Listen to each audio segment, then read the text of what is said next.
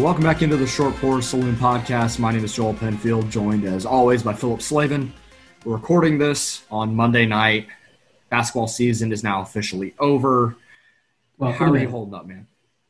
For the men, hold on. Let's just. For Oh, the men. yes. for- Sorry. Yes. For the for the men, yes. The, Cowboy the girls basketball knocked off last night. or smoked Wake Forest in their first round game, so that that was good. Um, well, I'll just say this: I'm not drinking tonight on the show, so that I can stay as level-headed as possible. So this is the uh, alcohol-free, no porcelain. After a day, I keep I I thought I was good. Um, I thought I was past everything, but like as we prep for the show, I'm just get all my anger flares back up about and so i'm to try not to just be angry fan but i'm really angry fan um, but i woke up this morning sun was shining uh, my eight month daughter laying in bed next to me. She didn't sleep. She literally got in bed like 30 minutes before i got up. Uh, just smiling. Sweetest little thing. Kicks my day off right? You know? And I make, you know, once I get to work, I make what I believe to be the terrible mistake of getting on Twitter for the first time since the game ended, thinking this is just going to fuel me. And instead of just seeing my emotions vomited out about frustration and anger and rah, rah, rah, rah, what I see is something that made me kind of proud. What I see is an overwhelming focus by the Oklahoma State fan base, by people who cover OSU, people talking about OSU from the night before. And the conversation is not anger or frustration or blame. It is pride. It is appreciation for Cade Cunningham coming and spending his one year in college at Oklahoma State. It's appreciation for what Cade Cunningham did for Oklahoma State basketball this year and the impact that that can and, and might have for OSU moving forward.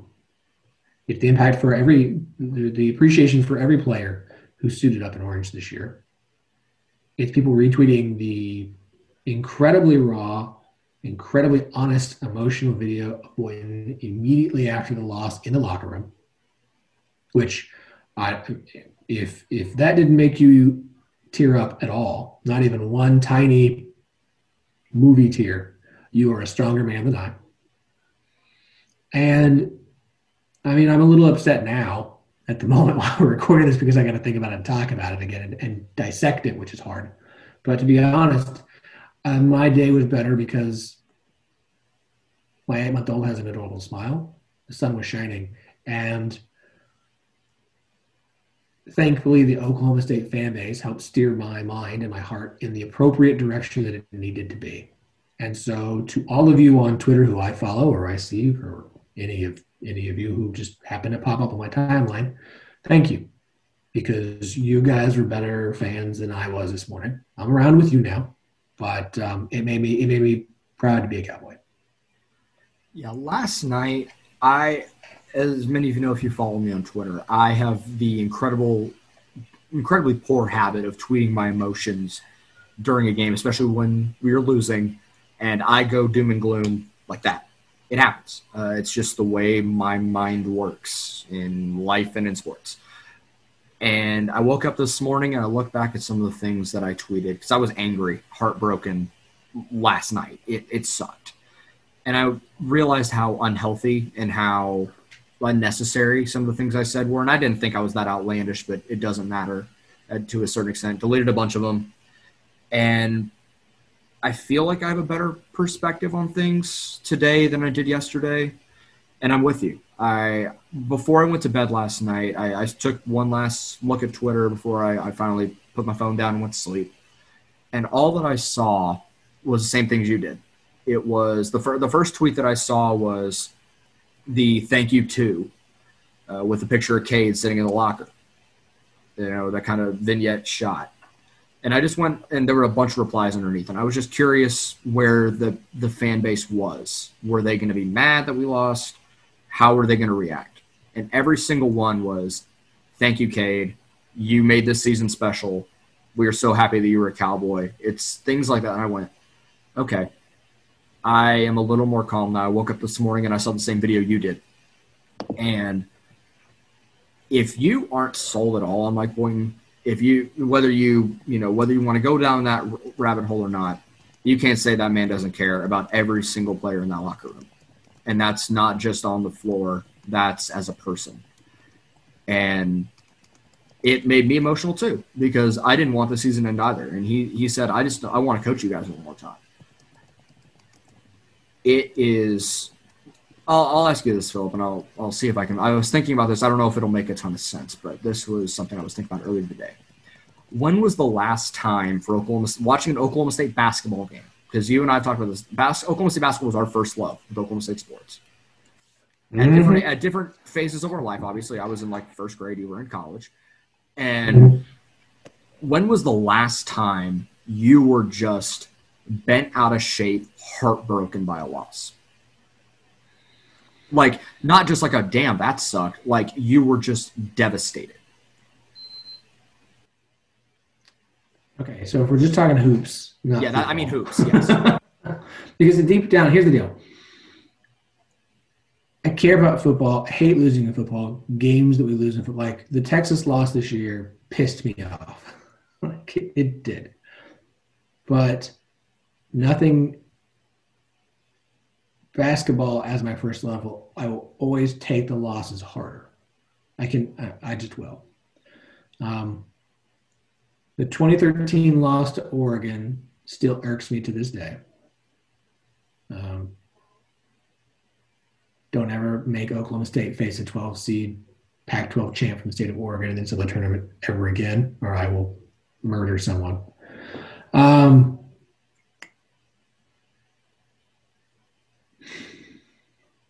I hate every time we lose to Gonzaga. That Oregon one, I think, is the one that does it, is, is the next closest one. The Arizona loss in, in, in 05 sucks. Um, losing to Georgia Tech in 2010 again because I hate Georgia Tech they you know kept Eddie from his national championship. But the I think the other one that bugs me the most is that loss to Oregon because it's the last time we really felt just like this team could do it. Right? Like it wasn't the second year for Marcus Smart was the first year. It was which was the better team. The team was good. Marcus Smart was there. OSU was a six seed. You were feeling good in the tournament, like, and they go out to California, face an underseeded Oregon team, and didn't necessarily didn't play well, but didn't play bad, and just, and I was angry. I I I think I had I was on my way to Dallas and I got going late, and so I had to listen to like the first half of the first half like in my car, and and I was I should never drive. I, I, have to make a rule. I'm not allowed to listen to bas- OSU basketball games and drive at the same time, especially now that I have kids. It's not a good thing. Um, I, I, had to speed up because I had to get out of the car. I was going to, you know, crash. That one is up there. This one is that invest emotional investment.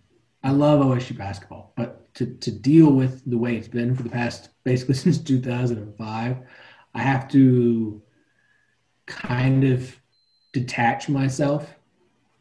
And so to be as bought in this year and to feel like to be as okay as I was with the loss to Texas in the Big 12 tournament title game, like I was like, okay, this was a, a bull loss, but I'll set it aside because I feel like something's about to happen here. And then to lose the way they did and not reach the Sweet 16 was just a little bit too much for my heart to handle. Yeah, this this was I, I was trying to th- I was thinking about this while I was at work today. I had a lot of time. I didn't do a ton today, but I was sitting here thinking about how I was going to formulate, you know, some of my thoughts tonight. If I ramble, oh well, you guys listen to this shit anyway. But if we ramble, when we ramble, but I was trying to think back at the last time I was just heartbroken, devastated by loss, and I th- that, okay, that 2013 one for sure sticks out. The Adam Morrison banking three and 06 sticks out to me because I was at that game, and I remember being nine years old and crying my eyes out leaving Key Arena because Adam Morrison did that. the I remember watching the Georgia Tech game, but I, at all those points, like at least, especially that the Final Four loss in 05 and 2013, like those teams were like really good. Oklahoma State was a nationally relevant program at that point. point, and I, you know, losses over the last couple of years where Oklahoma State's been down, it sucks, but we lost a lot of games. This year, this was the best team in a very long time. I put this team up there with that 2013 team. The program is heading in the right direction if we're taking losses this badly. Like losing hurts this bad because we don't expect to lose anymore. This is that's what this year is proving to me is that the program is heading in the right direction if we're going to be if losses are going to hurt this bad. And I because they, this is not a feeling that I know that the guys that are in that locker room, with the vast majority of them coming back next year, are going to want to are, are going to want to replicate. Boynton has said that this is this is the minimum. This is the baseline for what he wants. You, I don't foresee Oklahoma State losing the first weekend very often when they get back to the tournament. I say when, not if, because they're going to.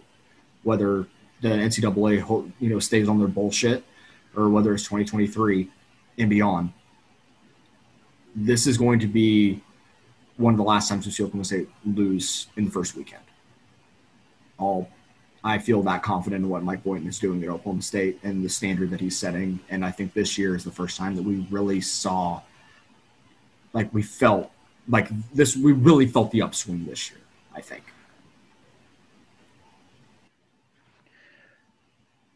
I'll say this. Okay. Um, I'm going to skip the negative devil's advocate argument here because Go I don't think it. it's con- it. conductive. I don't think it's productive. I don't think it's conducive to anything of value. I'll say this. Well, either one's not going to sound right. Uh, I want the appeal. I want the ban overturned anyways, right? Yes. Like we don't we don't want a ban next year. That's going to suck because you you see what this team is going to have back next year in theory, assuming there's not a bunch of players who leave. Blah blah blah blah blah you see what they have coming back next year. This could be a really fun team. I don't know that they're going to be a four seed, but it's still going to be a really fun team that, that should make the tournament, right? And I would hate for this to be the only opportunity for some guys like Isaac Likely. I would hate for this to be the only opportunity maybe for, I don't know, Bryce Williams or maybe some of the other guys on the roster. Maybe they only, maybe they only stick around for one more year. Who knows? And because I think that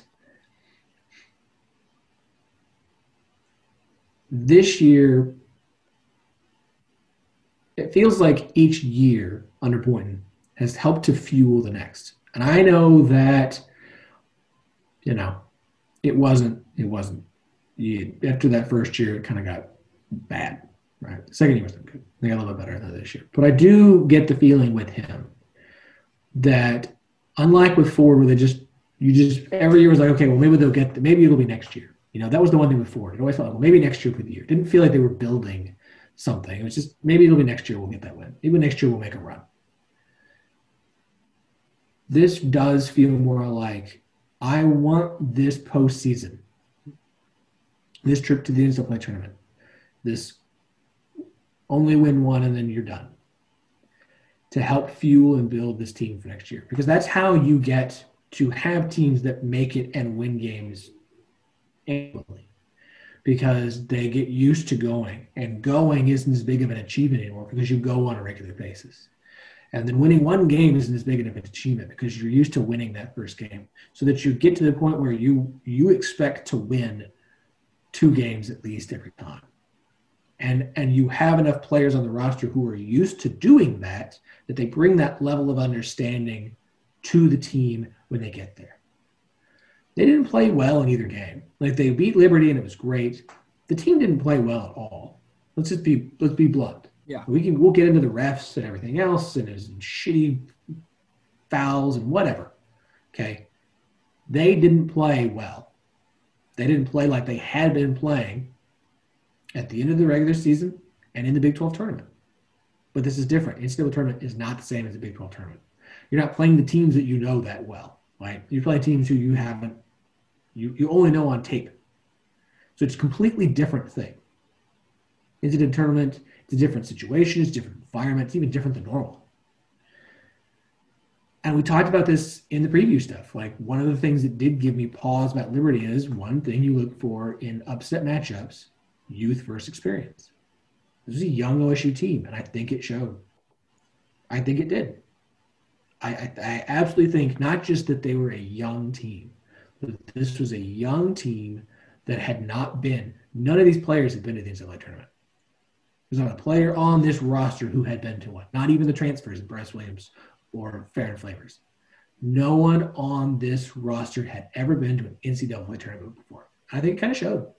And so I want to be able to build upon that next year and the year after.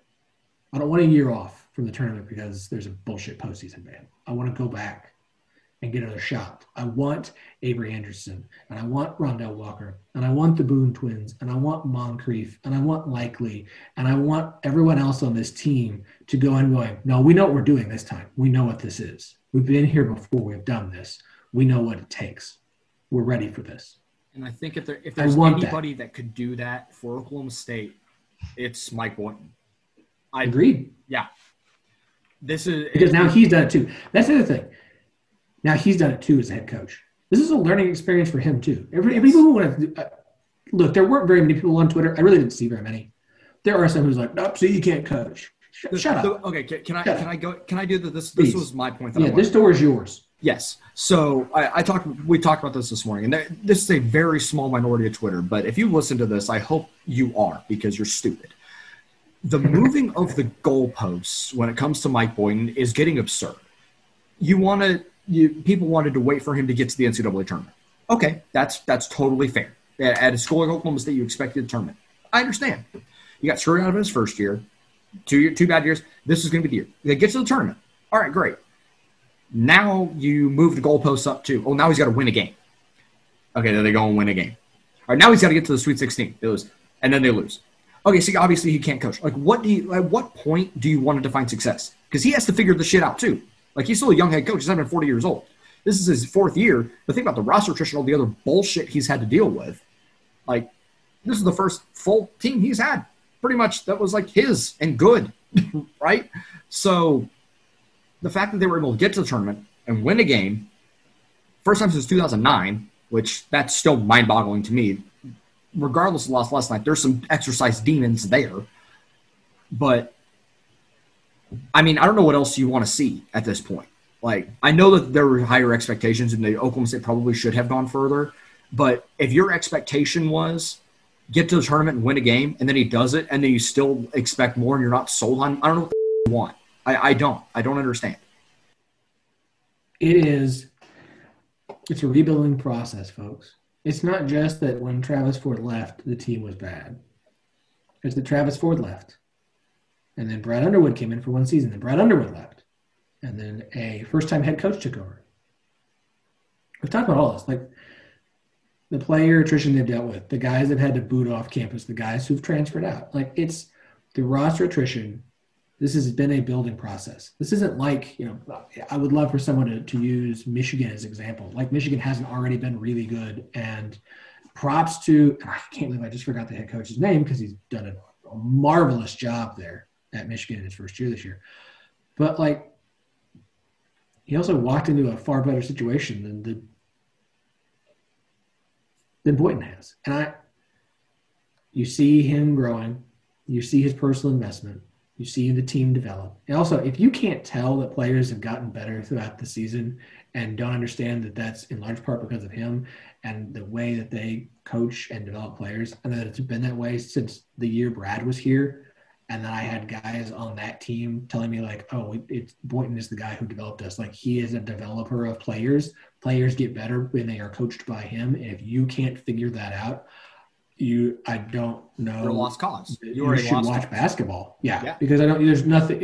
You you your expectation of got better is go from a three star recruit to the number one pick. Like that's that's what it would take, and that's stupid and unrealistic. So if you don't like him, just say you don't like him. if you just don't like him and you don't think he's good enough, then say that. But stop trying to find excuses to not like him because that's not. I don't. That's fine. You. Everyone's entitled to their opinion. Um, it's an opinion, mind you. I, people seem to confuse opinion with fact, but it is what it is. Um, God, I just I wanted a Sweet 16. That's all I wanted. And I know that's me being whatever, but the fan in me just wanted one. So you're gonna have to delete that. Sweet 16. Okay. It hasn't happened since 2005. I don't think that was too much. Asking for a Sweet 16 was not too much. It's not. It wasn't too much. It was a Sweet 16. No, it, it wasn't asking for a Final Four. I just wanted to win two damn games. Yeah, and, and with the way that the, the bracket was falling, it was falling in Oklahoma State's favor. With Loyola beating Which was also terrifying because That- it was also falling as an omen. I so I was sit. We met. My wife and I went. and We went out to the garage in Stillwater and got food and beer. We were watching a couple of the games, and I'm watching Illinois lose, and I was just sitting there thinking, I have a weird feeling about tonight. And and when I say I got a weird feeling, that doesn't mean a good anything good. It just it doesn't because when I say I have a weird feeling, that means that shit's gonna go sideways, and it If you had a good feeling, you would have said, I have a good feeling about tonight. Yes. and yeah, I was just like, something just feels right. And it's just been the story of this tournament with the, I think, you, I think you, we talked about this off air. This is going to be the highest average seed for a Sweet 16 ever. Something like that, or like the it's been the like the mo the hot, Yeah. most double digit seeds have gotten to the round of thirty two. If you like if that. you take all the seeds in the Sweet 16, and I know it's not done yet, but at this point, it doesn't matter. You take all the seeds of the Sweet 16 and average them out, it'll be the highest average seed like ever since it went to the even like whatever 63 teams, 62, whatever. Um, it's crazy, and, and I thought it would be more chalky with the ones and twos. I didn't know it was going to get this nuts. But we we also felt like when we get to the final four, it's going to be teams that are all on the top. I mean, I- well, I say that. I, I'd pick Loyola in the Midwest right now. Like, crap, props to Houston, but um, there's always a four seater greater in the final four, like every year, except for that one year was like all ones. Um, but it's also the inevitability of of what we've known all season. It's going to be Gonzaga and Baylor. But yeah, it's just it's a weird and and you knew it would be because it was too hard to accurately judge. Loyola is an eight seed. Uh, They're look, not an I don't trust seed. the KenPom and the net rankings entirely because Colgate was a top ten seed and then it was top ten in the net and the KenPom and they were accurately placed where they're supposed to be. But you know, teams are going to be overseeded and underseeded. And I still think OSU was underseeded. I don't care what happens in the tournament. And I also am 99% positive that Jim Boeheim has his name is written in blood in the book of the devil so that if he's ever on the bubble, he not only gets into the tournament, but makes the Sweet 16 run because that's the only reason for this always happening for him. I'm pretty sure he just asked the committee to put him as an 11 seed from now on because I think No, he's been his there the, the book of the devil has his name written in blood, and he that's the other reason he won't quit coaching is because the second he does, he dies and goes to hell. Uh, he's also an so I don't know feel bad making terrible, awful remarks about Jim Boeheim. So also his son, the Buddy Buckets thing, folks. I may be a cowboy, but Buddy Buckets No. is Buddy Hield. that is Buddy Hield. Uh, take that man's nickname out your mouth. Little white boy who can hit shots is not Buddy Buckets. Yeah. No. No. No. Okay. Um, where should where do do we want to talk refs? Because I I'm gonna have to. You might have to get a duck sound or some barnyard sound effects. If I if I can mode. find a way to do that, I would. Right now, I just have the tone that is still hilarious, regardless. Maybe, as long as we can make Robert laugh, because he's like the only person I know that listens to this thing we do. Um, you know, we'll, we'll we'll we'll give him a bunch of bleeps here so that he can tweet about it because it may, it does his heart good. my takeaway from this entire season, I'll pause so it's easier to, to isolate and beep out for you, um, is not only the charge block call, but the inability, the blatant inability by refs to call it accurately, um, their inability to accurately identify flops. And it's pissing me off. All of that. And this whole season has been a, a glaring spotlight on how shitty the refs in college basketball have become. Shitty. Oklahoma State forget. Look, this is not a the refs cost OSU the game thing, folks. Um, there, did they have a pl- hand in in part? Do I think yes, because they had an impact on the game. You cannot deny that. They did. You don't get to call 53 fouls and it not have an impact on the game. That number is still absurd. We, I've said it and talked about it, and we talked. About it still is mind-boggling. trying to find the stat. Oh, no, no, I remember what it is because I quote tweeted it. Uh, 53, as I recall, is the second most foul calls in an NCAA tournament game since. Oh man, where's the original stat? Someone tweeted it out. Uh, This is like 2002 or ah, something like combined that. for 58. So the stat was OSU and Oregon State combined for 58 made free throws. It's the most in an NCAA tournament game since Missouri and Miami in 2002, the round of 64. 58 made free throws. They shot 73. That's almost a foul and a, a free throw and a half a minute of game time. I'm going to repeat that. That is almost a free throw and a half per minute of game time. Free throw attempts. I think Oklahoma, Free throws. Yeah. Free Oklahoma throws State was in the made bonus free at the throws. 12 minute mark, and I think both teams were in the double bonus by the seven minute within seven minutes of the game ending. Made free throws accounted for almost 39% of all the points scored. More than a third of the points scored in this game were from the free throw line. Again, I'm not saying like that cost OSU to get. I mean, you, it's not like they were hitting anything else. They missed 12, and Oregon State missed three. OSU shot 38, Dutch shot 35. They missed three free throws. OSU missed 12. It's been a free throw issue for them all season. But again, that impacts the game. Now, OSU decided to have their worst shooting performance of the year and shot just 27% and had they had 14 more shots because what do we complain about OSU all season long? The inability to, to turn the ball over, turn the ball over, turn the ball over eight times at four, and Oregon State turned it over 20. OSU couldn't shoot for shit. They shot 29 threes. 29, and that's because you were down so big, you were trying to get yourself back in by hitting threes. Which is, you know, what you I, do. w- I would love Ah. to see the the fifth factor plot for this game to see how like, where they fell I'll ask the good, the good shot. You know, like on basically like were they taking good shots essentially because it felt like they were It felt like they were getting good, decent, open looks for the most part. They just weren't falling, and that is. And I know you hate how much I, I talk about this, but it's true. It's just how fickle the game can be. You can do everything right. You get a wide open shot, form's good, backspin on the ball is good, and it, the shot doesn't go in. It's just kind. It's just the nature of the sport, and it just happened to hit Oklahoma State and bite them in the ass at the worst possible time. Well, it doesn't help that you're getting a foul call every five seconds. That also, yeah. hand ticky tack hand nonsense. And look, Oregon State couldn't miss. Oregon State, that ball was going in the hoop. They, they, they the state of Oregon State's were some friggin' monster, stole some talent from somebody. Crap, I don't know what the heck they did, but they could miss. And and it just what it. It's frustrating because I can't be here and like, oh well, Cade should have done this. No, Cade Cade turned it on when he was supposed to. Well, Boynton should have done this.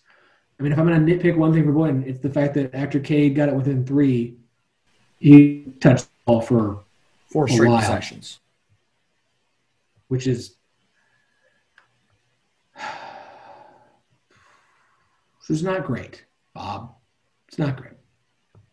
But the free throw stuff, the foul stuff, it's killing the game. I, look, It's making it. Cade was Cade was Cade, rough stretches, but he could turn it on the second half and be awesome.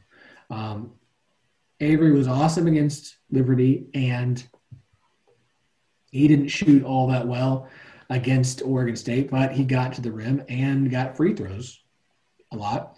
Yeah, fouled a lot, um, and no one else could really shoot. To be honest, I mean that that was the other thing is the other guys you expected to show up were not able to. Mhm.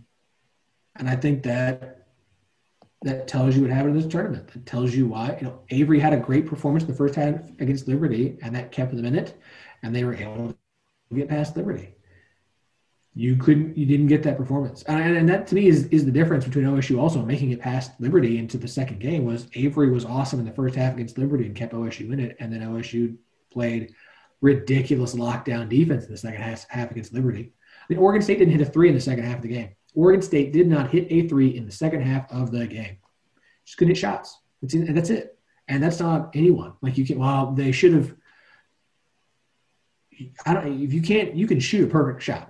If it doesn't go in, it doesn't go in. Right. Like that's not coaching. That's not scheme. That's not getting a guy open. If you shoot good open shots and they don't fall, that's on the shooter, that's on your night being just completely off. And I again, this goes back to the whole I want these guys to be able to play do this again next year because it was a lot of young guys who didn't step up. Period. Yeah. They couldn't score, they couldn't shoot. I don't have anything else. Um, I mean, I don't like. I don't want to. I don't want to talk. I could sit here and nitpick guys' I, performances, but yeah, I, I just, uh, I will, I, it would be remiss without talking about Cade and how special the season was watching him play. Oh man, he didn't he didn't have to come here. He could have gone to the G League, made half a million dollars. And I think hold on, hold on, hold on, hold on.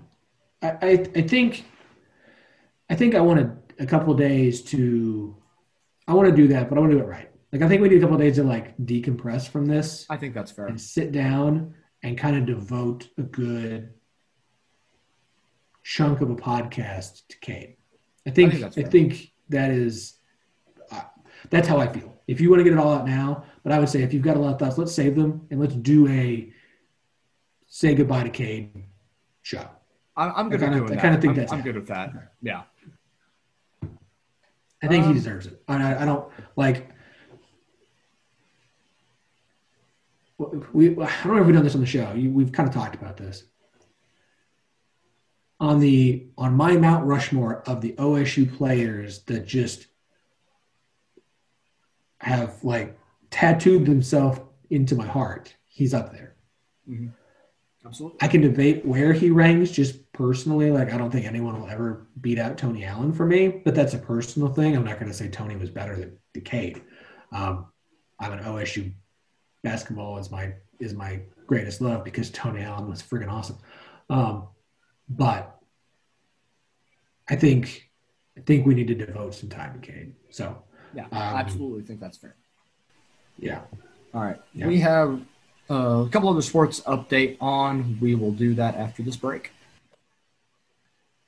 So not only were the men playing this weekend in the NCAA tournament, the women played as well. Beat Wake Forest. Uh, I think it was like eighty-four to sixty-eight, something like that. Just beat the crap. It was by like twenty. Yeah. Natasha yeah. Mack did Natasha Mack things. So she had like 24 and 18 with like five blocks. She has a thousand points. Yeah, in two seasons. That's incredible. Uh-huh. at any at any level, that's incredible. Uh, that week now they're going to play Stanford in the second round, who is the one seed. That's going to be really of course tough. Yeah, because of course they, of course, um, it's just the way this this thing goes.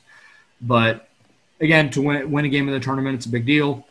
Last couple of seasons were kind of rough to be able to play the way they have. I mean, you when you have someone like Natasha Mack, Jamie Asbury, uh, you know, it's, it's a big deal. And, you know, I hope they can give Stanford a run. I'm not going to expect them to win because Stanford is Stanford, but also screw Stanford because wrestling, which I'll get to in a moment. Oh, yeah. No, let me say this. Let me say this. I don't think they're going to beat Stanford. Stanford's really good. Okay. Just, I'll just say it. However, if ever there was a year, because the women's tournament goes pretty chalk for the most of the tournament, you get upsets. We've already seen a couple 12s over five. You can like you can sharpie like what Mississippi State and UConn. Just sharpie the top four seeds pretty much down, and the ones and the twos the final four. That's just how it works. I, I, I think maybe Louisville made a run as like a four seed when you're. I don't know. It doesn't matter. It's pretty chalky, in large part because the top four seeds all play at home for the opening two rounds. Ah. Um, and the top teams are just that much more they're just that dominant there's not as much parity it doesn't mean the sport's not good it is the tournament's good they're really good but this year everyone's playing in texas no one gets home court There's no home court advantage. I am curious and I'm paying attention because I'm really intrigued by what kind of impact that might have on how the tournament goes. Stanford's probably going to win. But I'm saying probably not gonna. Because there's just this small part of me that not only hopes that the girls win, but is hoping my theory benefits them. Because on a new, truly neutral site in the state of Texas, what kind of impact does that have for OSU and other lower seeded teams, or in OSU's case, underseeded teams in the tournament? We shall see. It'll be really interesting to see. And I think they play, they'll play by the time this comes out. So you guys will already know the result, yeah. but they're all gonna be like, Philip, you're an idiot. They lost by 20. And they're like, oh, don't care. Been wrong many times before about things. Uh, we'll continue to be wrong about many things moving forward. Not gonna, not gonna do me any any harm. Uh, both the men's and the women's golf team won this past weekend. There Props we to them. Yeah. Uh, specifically, the men won the uh, NIT, knocking off. This is gross to say, uh, like number one ranked Oklahoma. Mm. Yeah. yeah. That, they beat Oklahoma. It, It is a bedlam win because like, it was a head to head. It was a bedlam win. It was a head to head. Oh, you finished second.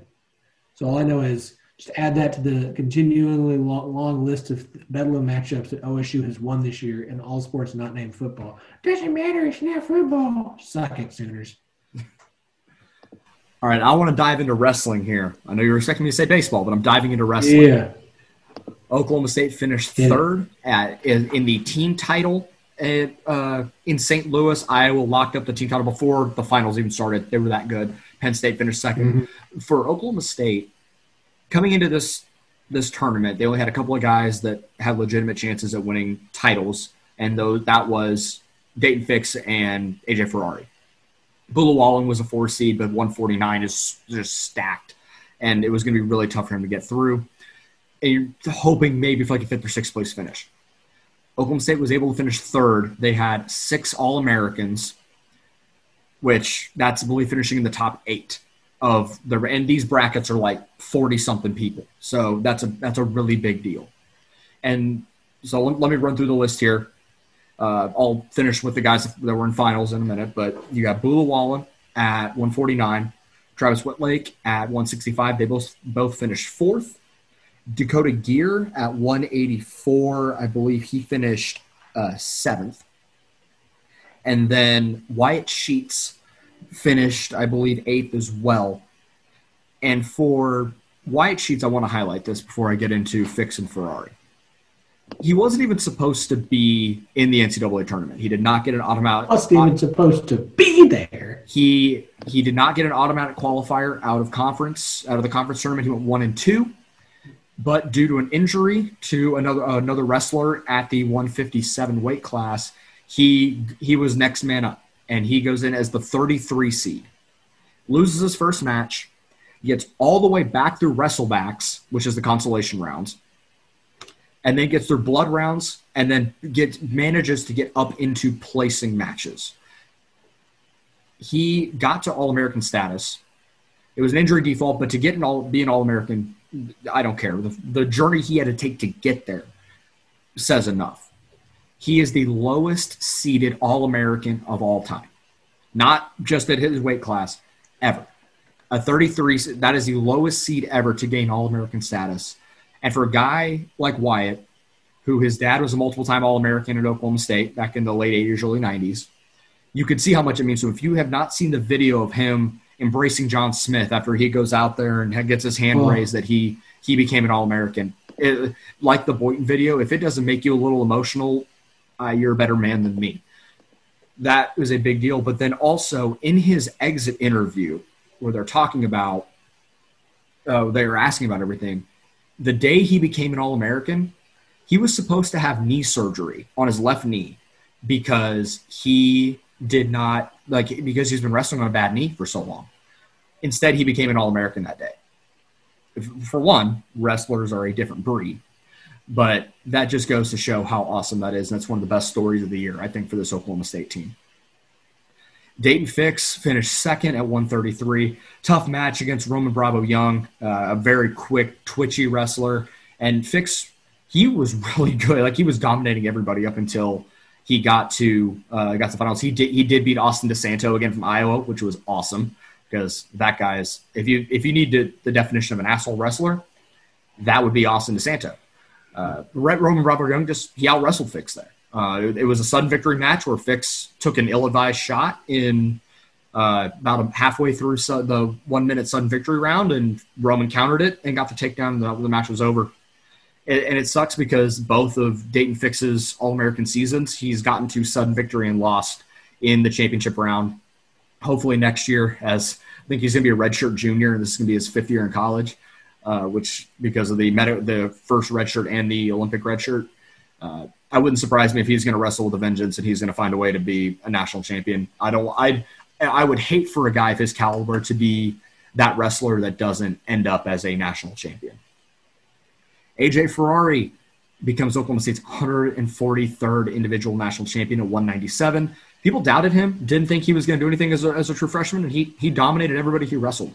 And he can cut some WWE promos. If you need someone that's going to be a face of Oklahoma State athletics, I want it to be that guy because he's fun, he's engaging, he's electric, and he's really, really, really good. Uh, and he can deadlift 665 pounds. He'll just ask him; he'll tell you. So, overall, a really good weekend for a young team that battled a ton of injuries to be able to finish third in the team title. That wasn't expected at all. It says a lot about where they're going to be at. They can be healthy next year. We are in a really good spot with the wrestling program for what's to come. Yeah, them finishing third was big. I mean, young team injuries. I was I was impressed. Um, it was it was pretty neat to follow along. Honestly, I didn't get to watch much because I was watching basketball. Sorry, but it was neat to follow along. Um, Ferrari's pretty. Man, the videos of him, like, I was I was describing it to my wife. I was like, you know how there's those just douchey meatheads. Like there's a there's there's a big a slight difference, and it's how they are between the douchey meatheads and then just the guys who just love what they do, right? Like you can tell the difference between just the optimistic, positive guys like that, and the ones who just like they would make out with themselves if they thought they could get away with it. we all know the coolest thing, you know, since sliced bread guy and Ferrari is not that guy. To the point that I'm on Twitter and seeing national people who aren't associated with Oklahoma State talking about AJ Ferrari. And it's the most just like, what's happening? Like, why am I seeing Bunky Phillips talking about AJ Ferrari? Why am I seeing these guys connected to, to national sports they're talking about AJ Ferrari and they're like, no, he's awesome. Like we all love him. This is great. This is awesome. This is like uh, this is it was it was it was very, very cool to see people who I didn't think even cared about collegiate wrestling talking about AJ Ferrari. Yeah. Yeah. There were some funny jokes, like the picture, the side by side picture of him and his dad being called aggressively Italian, which is that a, a fairly I, accurate description aggressively Italian like doesn't begin to describe it. Like it is the most like it is a violently Italian family. Like look, if you haven't seen their family picture from when he committed, good God, it's oh my so gosh, funny. yeah, it's so funny. Yeah, I, I, I like you can you can taste the garlic bread. Um, All right, it's uh, good. Yeah. Now baseball, real quick. They lost two or three against Texas Tech. Tough series. Texas Tech's a top five team. They were able to yeah. get a win on Friday, lost uh, Saturday, yeah. Sunday, and really Texas Tech outplayed them for like three innings. But unfortunately, that can be the difference for two games uh, in a series. But it doesn't make me at the panic button. Yeah. Oklahoma State played well, fought the whole game. It wasn't like they got blown out like they did in that Saturday game against Vanderbilt. It's you know it's just one of those things. The offense really did come alive a little bit on Sunday, especially when they really needed it. So that's a good sign. You have a tough. Hold on, there's a second straight weekend where the offense has waited till Sunday to come alive, which is a little bit concerning because it did it for against Vanderbilt. Well, uh, and maybe that's just the pitching. Maybe that's that, just that's kind of. I think that it's just a factor of pitching, and it's still we're about a third of the way through the year, and this is kind of really when batters are kind of starting to swing things back the other way, where mm. p- pitchers dominate seasons early because you know when you're facing your own guys, that's one thing, but then you're facing other guys with new arsenals, and you know they're blowing fuzz early in the year, like it's different. It's it's just it takes a little bit for hitters to adjust. By about a third of the way through the season, or even earlier, now things start to swing back the other way. And Oklahoma State has enough mashers in that lineup that I'm not concerned about it at all. Now you do have some really good pitchers coming in for Kansas State this weekend in uh, Seymour, Wicks, and McCullough, which is going to be a really mm-hmm. t- a tough test. Wicks is going to be really good on Friday. That guy's going to be a top 15 MLB draft pick. So we'll you know we'll go from there. But it if Oklahoma State can win the series, win two out of three, I, I feel really good about where they're at. If they lose two or three, I'm gonna be I'm gonna be a little concerned. But it's time to it's time to inch that hand toward the panic button if yep. they have a rough week again. It is. Um, they get Missouri State on Tuesday. They have a what is it like 15 game home game slate coming Something up. Like it's like two and a half weeks at home. Four this week, four next week. So that's eight, nine, 10, 11, 12. Yeah, so four, four, and four. So you got a 12 game homestand coming up. Um, then I'll go back on the road till April, the weekend of April 16th at, at, TCU. So, I mean, it's a good opportunity here. Rack, rack up some wins. They have always, they always have a stretch like this where you're just like, all right, let's go on a 10 and 2 tear here. And, yeah. You know, it's right around the middle of conference play when things really start to pick up for this team. So that's, it's always when they play their best baseball under Josh Holliday. So I, I would expect nothing different this year. I mean, look, Saturday Texas Tech game, you know, bottom of the fourth, gets away with them. Tech gets three runs, and OSU tries to come back in the ninth, get That's one more, and it, and it, falls short. Same thing on Sunday, bottom of the third, Tech gets three. Um, and uh, and they kind of go back and forth from there. And OSU gets two at the top of the ninth and isn't able to get the, the tying run in, and it's a close game. So it, it's not like it's almost reminiscent of when the two teams faced off in the last Super Regional, where it was incredibly close. They both had a win, and then you get to that last one and, and, Texas Tech pulled it out. It just it's two good teams. They play close. We'll, I'm sure they'll see each other again in Oklahoma City. Um, it just stinks because that it it really puts you behind the eight ball in trying to win the regular season because Tech's good, and so now you have to win as you just you got to win more and rely on other people to, to knock them off. But I think this is a big weekend. I think Kansas State's fine.